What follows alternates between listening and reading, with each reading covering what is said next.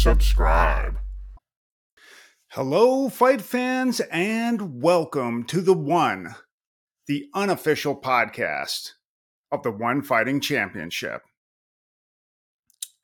Thank you very much for joining me on today's episode. We will be covering one Friday Night Fights 18 Tyson Harrison of Australia versus Pongsiri. Now, you might have heard that there weren't any fights going on this weekend, and that's just simply not true. Of course, we had one Friday Night Fights. We also had UFC Road to UFC which I'll be going over in a separate episode that's going to come out in a couple days. But I've got coverage on both of them. Both of them were a great night of fights, two two nights of fights in the in the uh, case of the road to UFC, with some amazing finishes and some great action. And uh, if you missed it, you're gonna wanna you're gonna want to go back and and watch it because it was just a, a couple of great nights of fighting. So that's my recommendation to you. Now here's here's what I need. You know, I had to get UFC Fight Pass to watch Road to Road to UFC. You know, eighty five bucks for the year. You know, I don't know what else I'm going to watch on there, like grappling tournaments with Anthony Smith in them. Maybe who knows? We'll see. But that's an expense for the show. You know, that's I do that for you. You know, so you could get this awesome content. You know, I've got a uh, podcast hosting site that's 40 bucks a month. I got a video hosting site that's 20 bucks a month. I gladly spend all this money out of pocket. Gladly do it. Gladly do it. And all I ask in return is that you take that greasy little paw, you put it on the mouse, you scroll over to that subscribe button, you click it, you go over to that like button, you give it a thumbs up or a thumbs down, I'm more than happy with that. If you give me a thumbs down and you tell me this is the worst garbage you've ever seen, that helps me a lot too. So either one. And then ring that bell. And when you're around all of your friends at the local watering hole or the lo- local Buffalo Wild Wings, tell them, hey, the one is the greatest podcast I've ever seen. The host is damn sexy. He's hilarious. And he gives excellent, excellent, excellent critical insights into the fight game. That's all I ask. That's all I ask. And then someday, because of that, I'll be able to become a rich podcaster. I'll be worth millions and millions, possibly billions. Who knows? Who knows what the future can hold? And it'll be great because women will lust after me like they do for Ariel Helwani, and men across the world will respect me just like they do Brendan Schaub. And that's all I want in this world and millions of dollars. So if you could like, subscribe, help me get those numbers up. Let's grow this thing together, people. You know I love you. You love me. Let's make it happen. All right, enough talk. Let's get down to business. Our cider of the episode is not a cider at all because I got news for you. Your boy's on keto. You can you can only see the top half. I know the top half looks great, but if you could see down like another six or eight inches, it's a train wreck. So we're getting on that keto. We're gonna we're gonna crush out this keto. I'm trying to drop, you know, going to Greece in, in like two months. So I want to drop a couple pounds. So I'll be probably doing seltzers for a while. This is Arizona Ranch Water, agave hard seltzer by Huss Brewing Company. And it's Arizona tangerine, 95 calories, 100% real lime juice. And for those of you who don't know about ranch water, it's kind of like seltzer, except it's got like a salty taste, almost like a Corona. That's pretty good. I like it. I like it way better than most seltzers. Most seltzers have that like chemical taste that I'm not a big fan of. All right, enough of that. You've already that's given you plenty of time to go and like and subscribe. Thank you again for doing that. Appreciate it let's get into these fights. And again, I just want to reiterate this is going to be an abbreviated show because of the holiday. I got stuff going on this weekend. We're going to go over the fights here. We're going to do some news. And then in the next couple of days, I'm going to go over that excellent road to UFC event that took place over the same weekend. Probably if you're checking out, if you're not checking out my shorts, definitely check out my shorts because I'm going to put some some clips on there. I'm on I'm on um TikTok. I'm on Instagram. The underscore one underscore podcast. I think that's it. I'll put it in the notes. My brain's fried from doing drugs. Don't ask me to remember this stuff, okay? let's get to it, fight fans. Okay, so we had one Friday night fights 18, and one is really getting this thing down to a fine art. They're getting it down to a science, you know. This is one's not their first TV deal, but this is a big TV deal. You know, this takes place from Lumpini Stadium every every week, and you know, to my knowledge, and and correct me if I'm wrong. I know you will in the comments.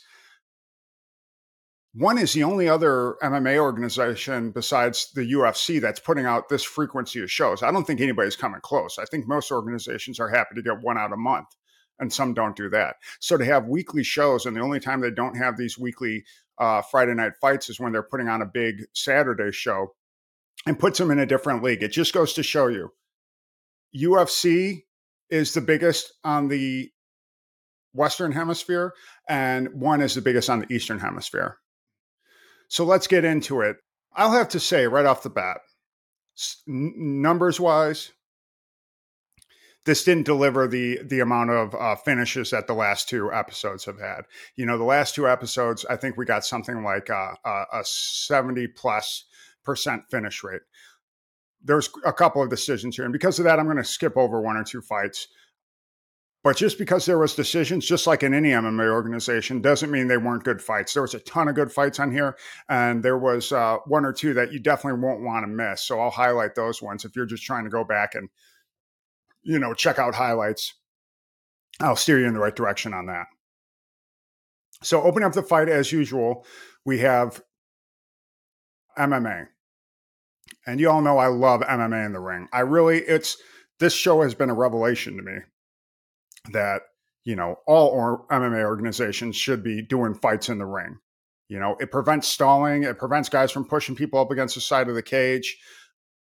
And I know, I know what the what the uh, argument against that is going to be is that guys get tripped up in the ropes. Well, watch watch one Friday night fights.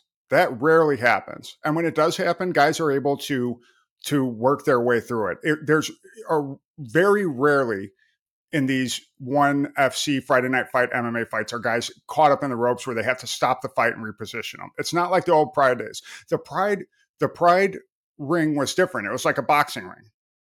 And if you look at one's ring, they have a rope that goes along the bottom, and then all the ropes are reinforced going up several places in the rope. So it is like a solid structure, just not a structure that's solid enough to push somebody up against for 15 minutes. So that's that's the reason why I think you know it's it's different and it works so well and there's so many advantages you could see better you know the the the judges could see better I, I don't know if any of you have ever been ringside at a UFC event. I've certainly never been ringside, but I've been I've been pretty close before, and uh, it's hard to see. You know, the the the uprights are in your way, the camera guys in your way, most of the time when you're looking at the ground game, you're you're watching on the monitor.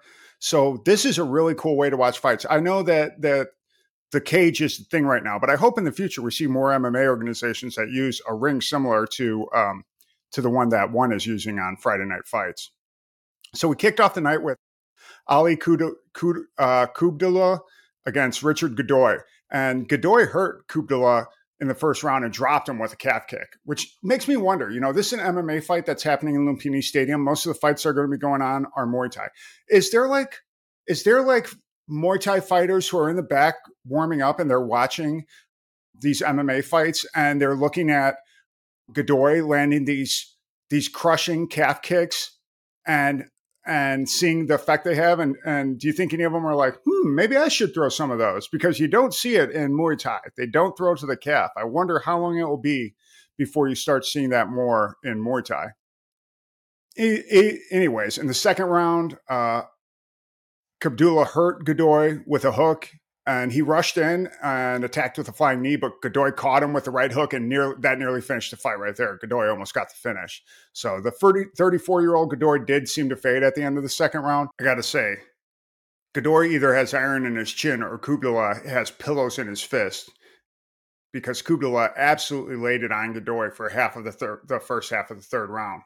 Um, he did eventually drop him and force the referee to step in and stop the fight. So got a pretty good start to the night uh, third round finish, and you know, we'll have to see. We'll have to see what Kubla could do in the uh, in the one uh, ring. We did get an absolute treat of a fight on this card, and you know, every once in a while, as an MMA fan, you see a fight and you feel privileged because you know that this fighter is going to go on to do amazing things. And uh, you know, in in a short amount of time, this fighter is going to be fighting on you know pay per views or or main cards, and the days of of that fighter being on the undercard, it it really it's limited, and we get to see say we were part of that, and that's how I felt watching Johan Ghazali versus Tai.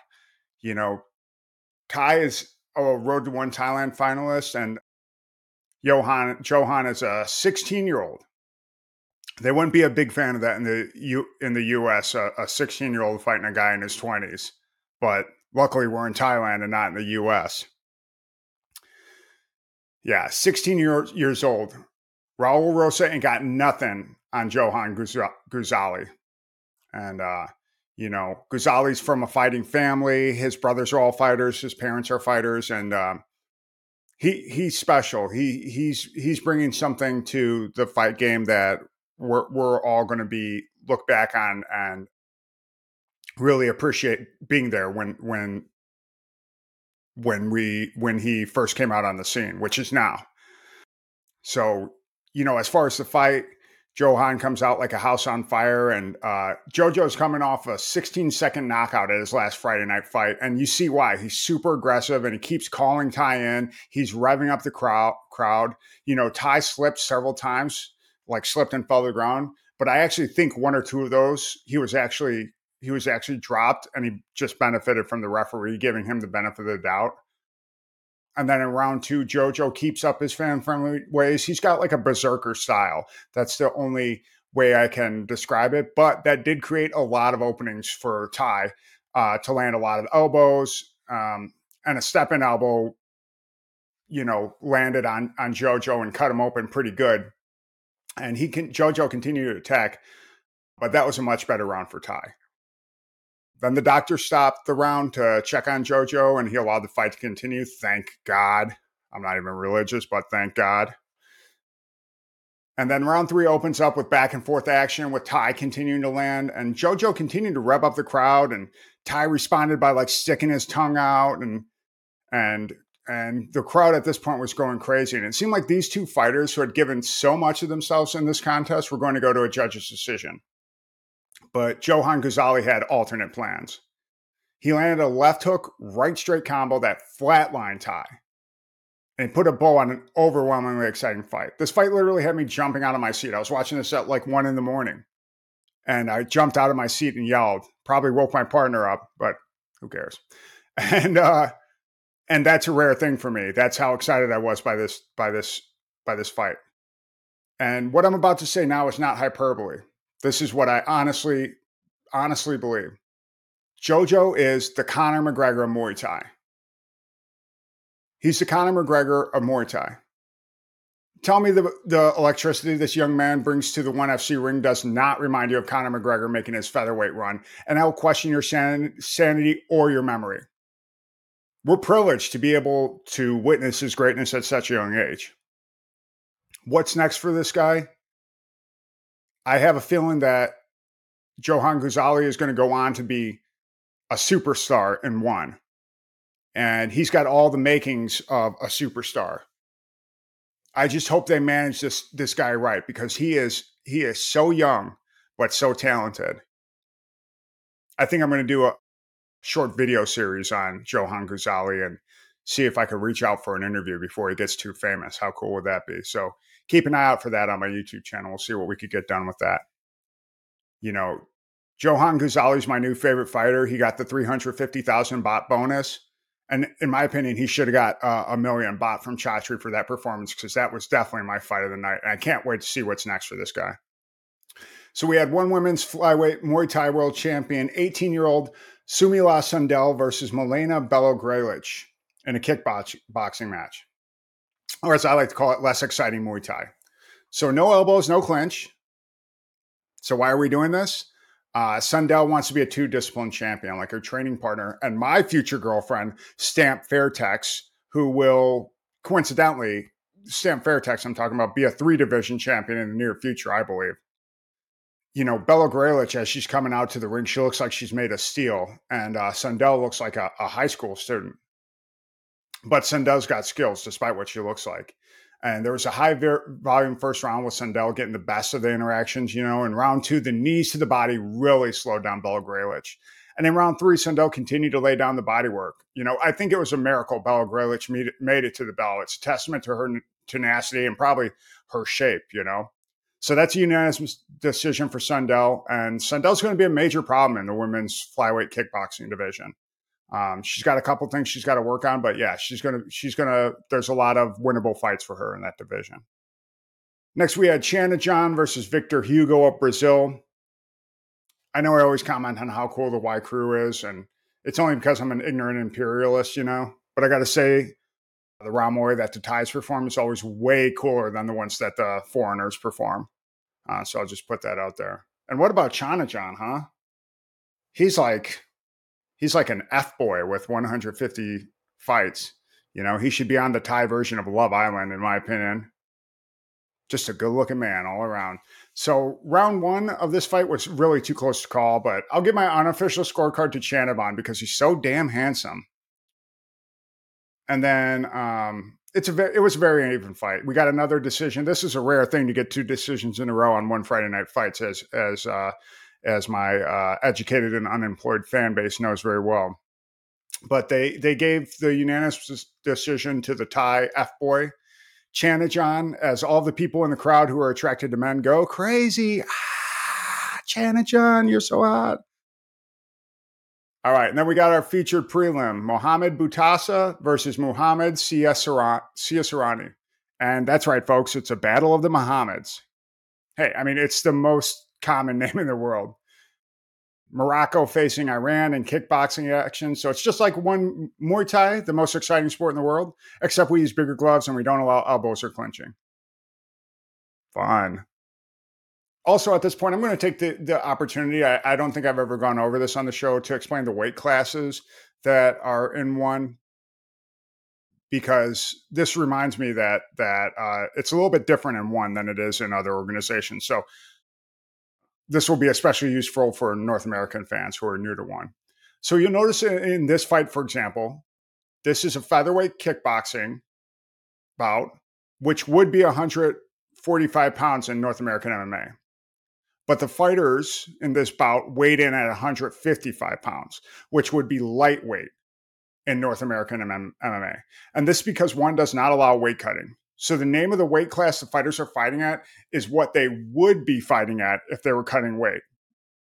It's meant, I think, to give parity and uh, point of comparison to North American MMA fighters and to make it easier for North American fans to understand what they're seeing. But I think it actually makes it a lot more confusing when you're seeing this is a featherweight fight and the guys both weigh in at 155 pounds.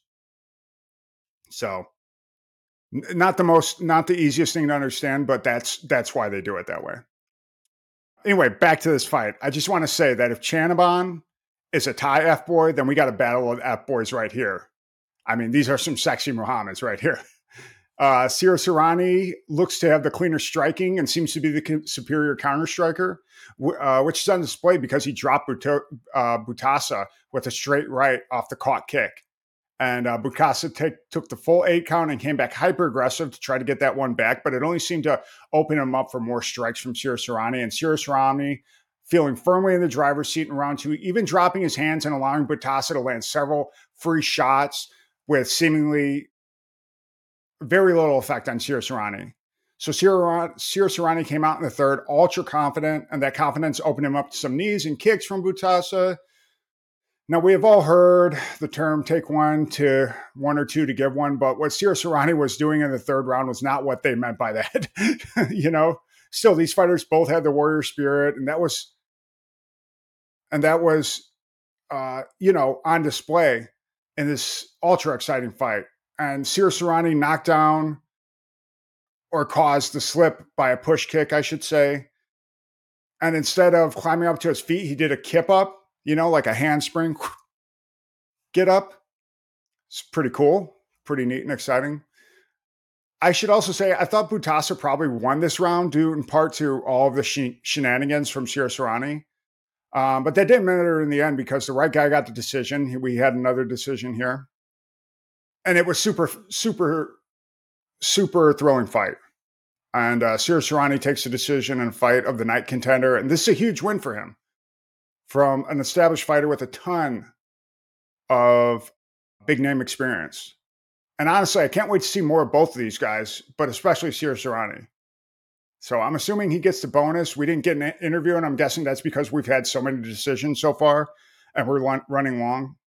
But I'm going to assume he got the the even though it was a decision, I'm assuming he got the bonus for that. Maybe someone can tell me in the comments. So that was the preliminary um, featured fight. And opening up the main card, we had Petnam Kam versus Petcrit Sada. And there was super a super short feeling out process on this one. I mean, you can't really even say there was a feeling out process on this one. And Petcrit Sada made a critical mistake. He allowed Petnam Kam to corral him into the corner of the ring and stand in that striking range. And it's like Petcrit Sada was basically begging Petnam Kam to knock him out, and Petnam Kam obliged. You know, 46, 46 seconds into the round. He landed a devastating left hook to the body, followed up by a right straight that sent Petcrit Sada to uh, night night time, you know? Um, devastating does not even begin to describe it. Petnam Kam hit Petcrit Sada so hard, he was completely out on his feet, stiff as a board. Uh, Petcrit Sada was lucky that referee Bond was on it and came in and saved him before he could fall to the ground or out of the ropes. I mean, this was amazing work by Kam, and that's going to be my KO of the night. Easy easy KO of the night. What a start, what a finish. That's all I got to say about that. Moving right along, we got Chad Anand versus Supa, uh, Super Chylak. And Chad Anand seemed to outwork Super Chylak in the first round, but it was a close round overall. Super Chylak dropped Chad, uh, Chad Anand in this, uh, at the start of the second, and it was hard to tell what he was hit with, but I rewatched it. I believe it was an inside elbow uh, and was therefore a good call by the referee. They weren't sure at first if if he, that was a slip or a drop, but the referee made the right call. That was uh, Chris uh, Alba, Albatador, and uh, you know they they could have benefited from instant replay on that, but you didn't need instant replay to see the hook that Chad Anand dropped Super Chylak with. Super Chylak responded to the eight count, but he was clearly not recovered. And the next punch that landed was it was just a left hook to the body, dropped Super Chylak, and and Gratefully, the ref stepped in to save Super Chylak. Clearly, 350,000 baht bonus, but of course. Now, speaking of res- referee Chris Albatador, now he's clearly British. You can tell by the accent. And he does a lot of fights with Thai fighters.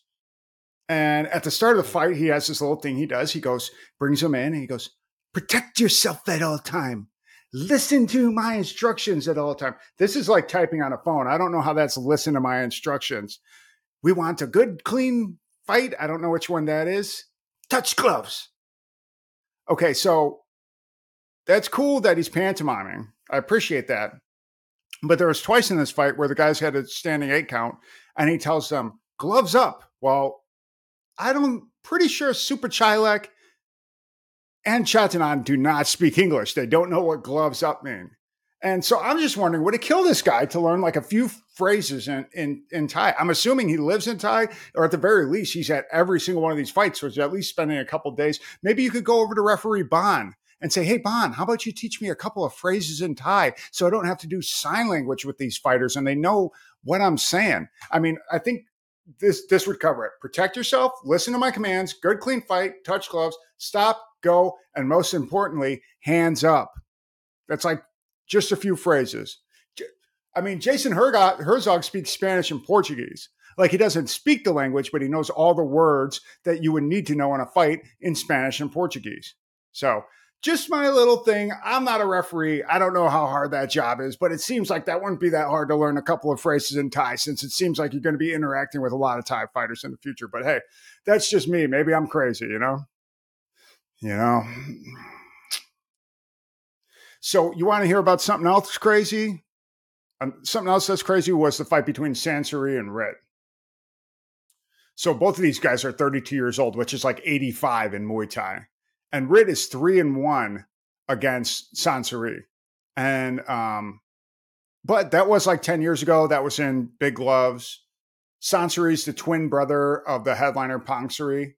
We had brothers fighting last week on one Friday night fight 17 when Rachan getting a victory on the other undercard, and so the brother Apiwat dropping a close decision on the co-main event. So we can see what kind of impact, if any, the outcome of that fight may have had on Pongsiri in the main event. Also, can you imagine getting beat up by identical twins? Like if you got in a bar fight and one with one of them and then the twin jumped in, it would be surreal. I'd be so upset. You could tell Sansui wants to get back that loss, those losses from Rit. He got super aggressive at the end of the round. He seemed to empty the tank with all these five or six punch combinations. And in the start of round two, Sansui used the same game plan. Uh, but this time, uh, Rit was ready. He waited through those five punch combo and he landed an overhand right straight from hell. Straight from hell. He hit Sansuri so hard. Sansuri's twin brother Pongsiri and back in the locker room getting warmed up felt it. Pongsiri was getting warmed up and he felt it because that's how twins work. That's how hard Rit hit him. Some guys just got your number. Rit's got four of four over Sansuri. Great, great knockout. And it's like uh, I said at the start of the the card, you know, we got more decisions than usual.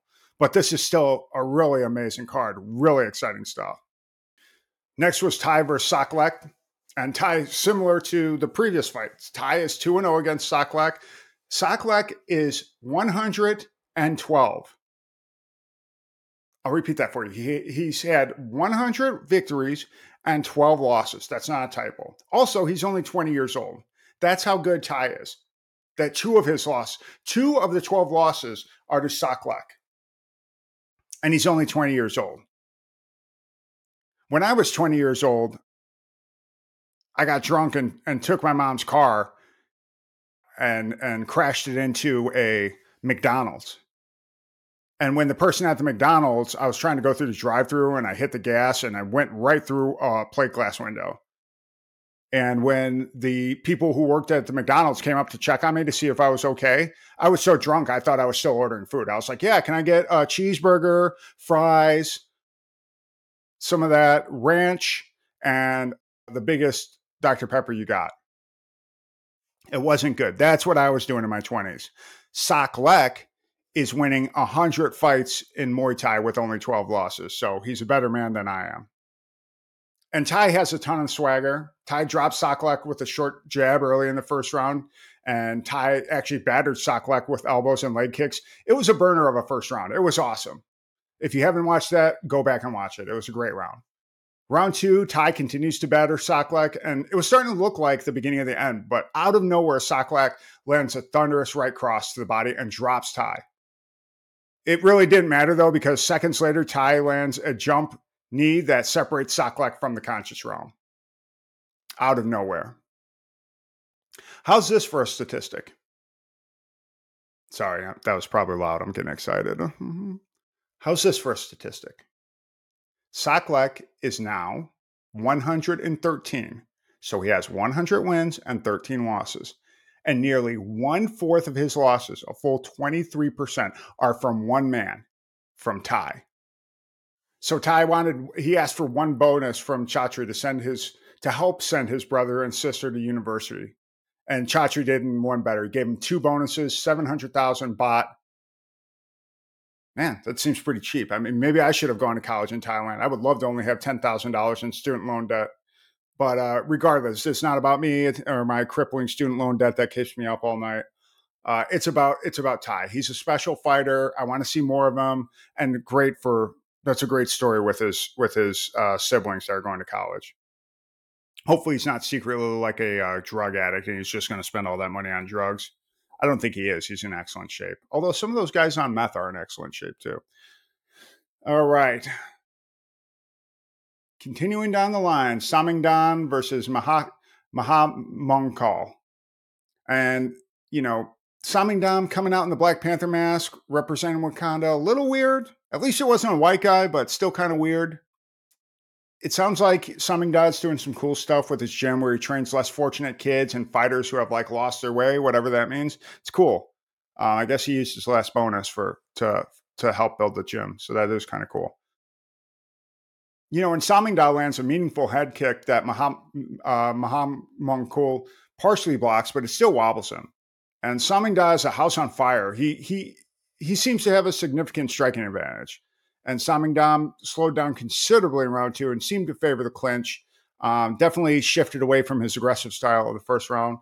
Uh, Muhammad Call took advantage of that and may have stole the round just based on the limited output. There wasn't a lot going on. There was a lot of clinching, kind of concerning to see. And Samingdam, you know, kind of self sabotaged himself in the third. He dominated the round, but because he spent the entire fight in a clinch, he he precluded himself from that 350,000 baht bonus. He could have got the unanimous decision, but it was obvious that Samingdam has the ability to finish uh, Mahang Mankal and didn't. So, you know, I guess that's good that you got the victory, but that's not what they do in 1FC, you know. So he'll probably have to reassess and come out with a different game plan next time he fights, of course. So now we have our main event Tyson Harrison of Australia versus Pongsiri.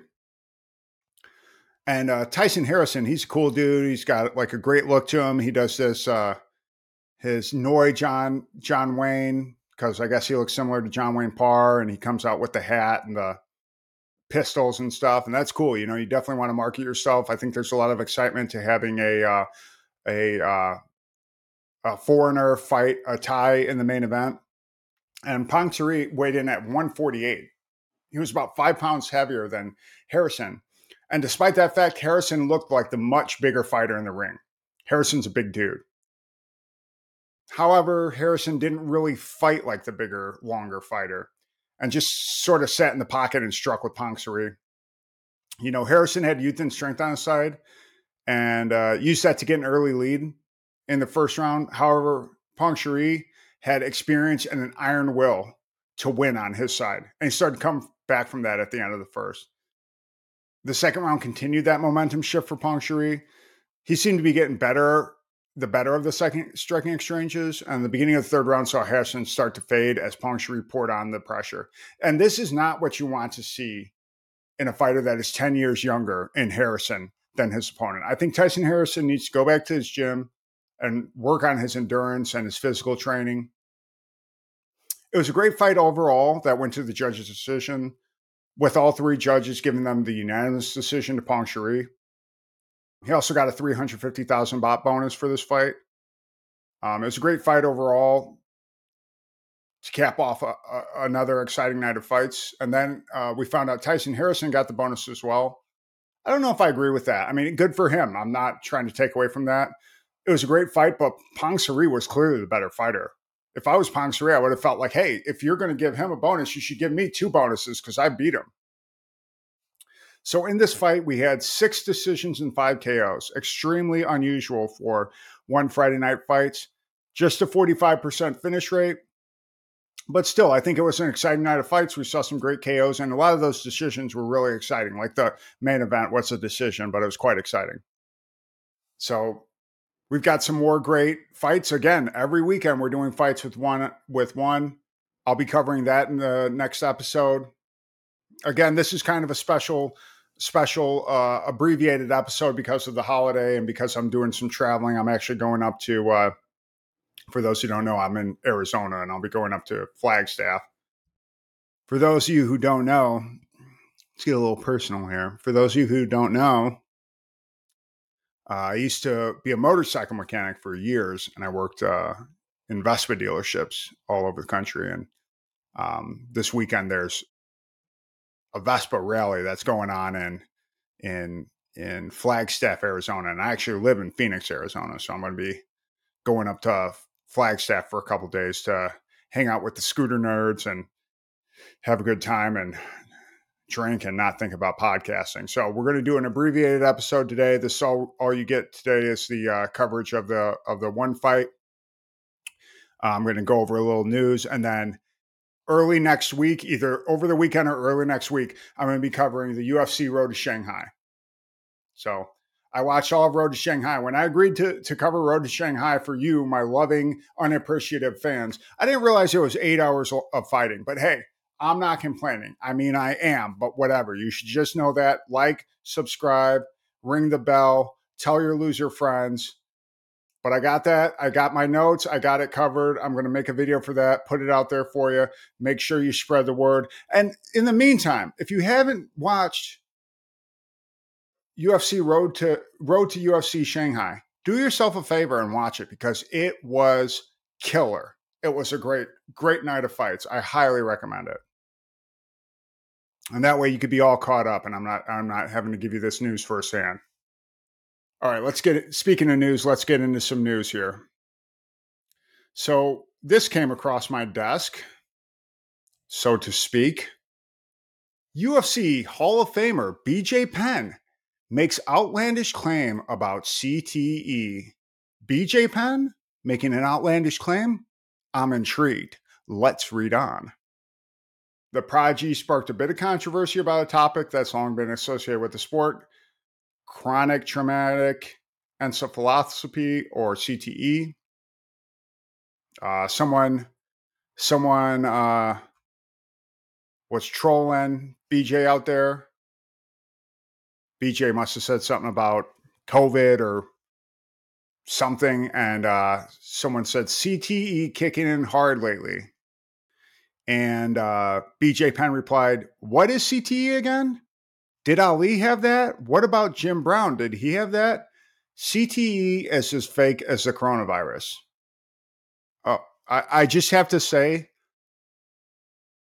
I just have to say, I completely agree with this. I mean, sure, did BJ Penn have coronavirus twice?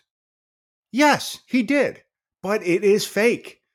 I mean, at least that's what BJ Penn says, you know, and I trust BJ Penn. BJ Penn was one of the best fighters ever. He was the first North American to ever win worlds in Brazilian Jiu Jitsu.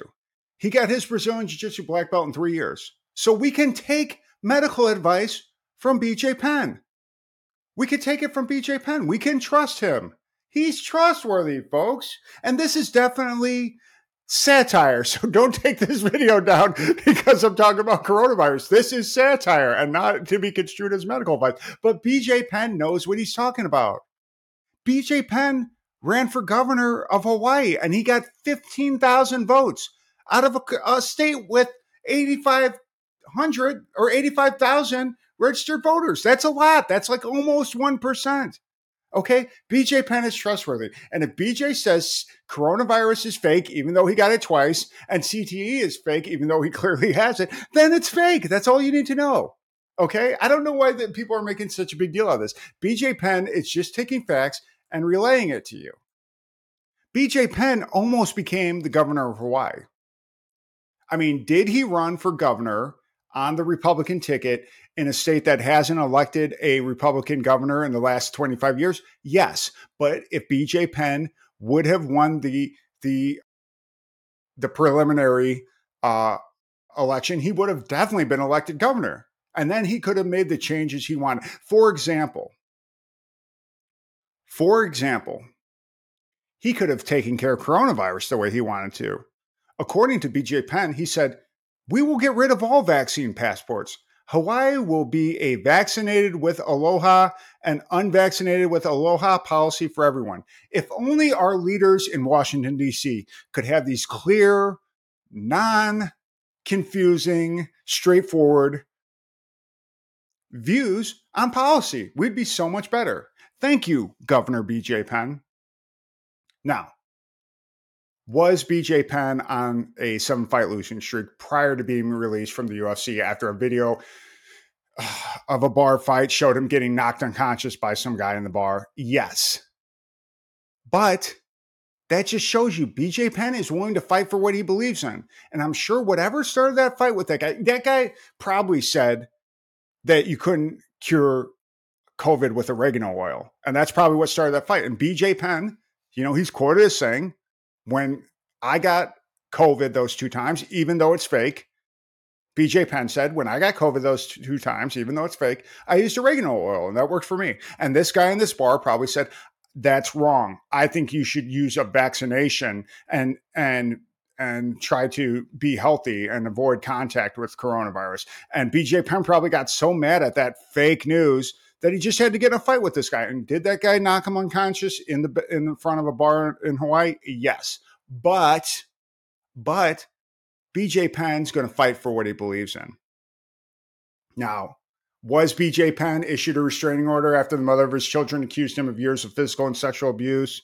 And was he investigated on suspicion of DUI that same year or a year later, following a single car motor vehicle crash and, and subsequent blood alcohol tests in his hometown of Hilo? Of Hilo? And the year after that, was Penn caught on video being placed in handcuffs by police on suspicion of DUI following a reckless driving complaint? Yes. Yes, he was. But I got news for you people. That's not from CTE. Why? Because CTE is not real. How do I know? Because BJ Penn told me so. And BJ Penn used to be a really good fighter. All right, that's it for this this episode, folks. I hope you enjoyed this. I hope you enjoyed that last little bit about BJ Penn. You know what I'm going to ask, you know. I, I I know I talk negative about the fans. You know, I know I say that they're unemployed, that they live in their mom's basement, that their hands are covered in grease from McDonald's French fries, that they haven't finished the eighth grade, that they're they're constantly getting hit up by their ex wives for for child support, which they don't have because they bought uh, spent a thousand dollars on on UFC name on canvas. I know I, am saying generally that they spend all their time instead of promoting my podcast, just adding dumbass comments to the comment section. But despite all that, I want you to know that I love y'all. And uh, you're just the greatest fans a guy could have. And all I want in response for that is, is a like, a subscribe, and, you know, eh, maybe tell your friends, you know, I mean, I, I know like, uh, like uh, your friends don't have money that they could send me, but they could send me a like and a subscribe, and that's free for them. So it's great. It'll work out great for everybody. So go ahead, like, subscribe, share, tell all your friends, and let's grow this podcast together. Let's show them what independent MMA podcasting is all about. And then you could say, hey, I was there early when the one, the unofficial podcast of the ultimate of the one fighting championship. I guess I should get that down. The one, the unofficial podcast of the One Fighting Championship, first took off and became the most successful podcast in America. Until next time, I'll catch y'all on the flip side.